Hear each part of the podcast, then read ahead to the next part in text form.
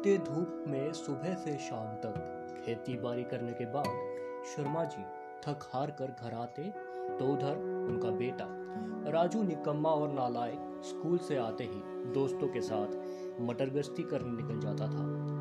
साँझ ढलते ही राजू जैसे घर को आता तो एक तरफ़ माँ और एक तरफ़ बाप की डांट फटकार से स्वागत होता।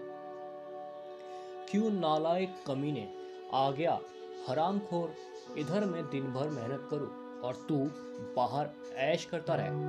माँ भी चुप कहाँ रहती?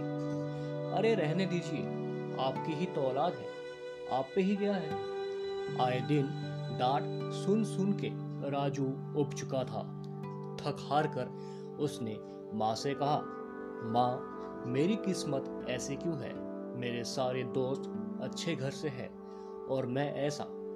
माँ ने राजू को समझाते हुए कहा, बेटा, किस्मत को कभी मत कोसो, बस मेहनत करते जाओ।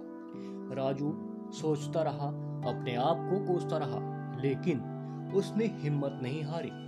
डिग्री खत्म करने के बाद राजू ने अपने दम पर नौकरी करके वेब डेवलपमेंट का कोर्स किया। धीरे धीरे अपना सारा वक्त राजू अपने कमरे में ही बिताने लगा। बात दरअसल ये था कि उसने खेती बाड़ी करने के लिए एक ऐसा एप्लीकेशन तैयार कर लिया था, जहाँ खेती करने वालों का सामान सीधा सरकार खरीद सकती थी। और इस तरह राजू ने एक ऐसा आविष्कार किया, जिससे कि उसने सिर्फ़ अपनी ही नहीं, बल्कि परिवार के साथ साथ लाखों मजदूरों का भी किस्मत बदल दिया।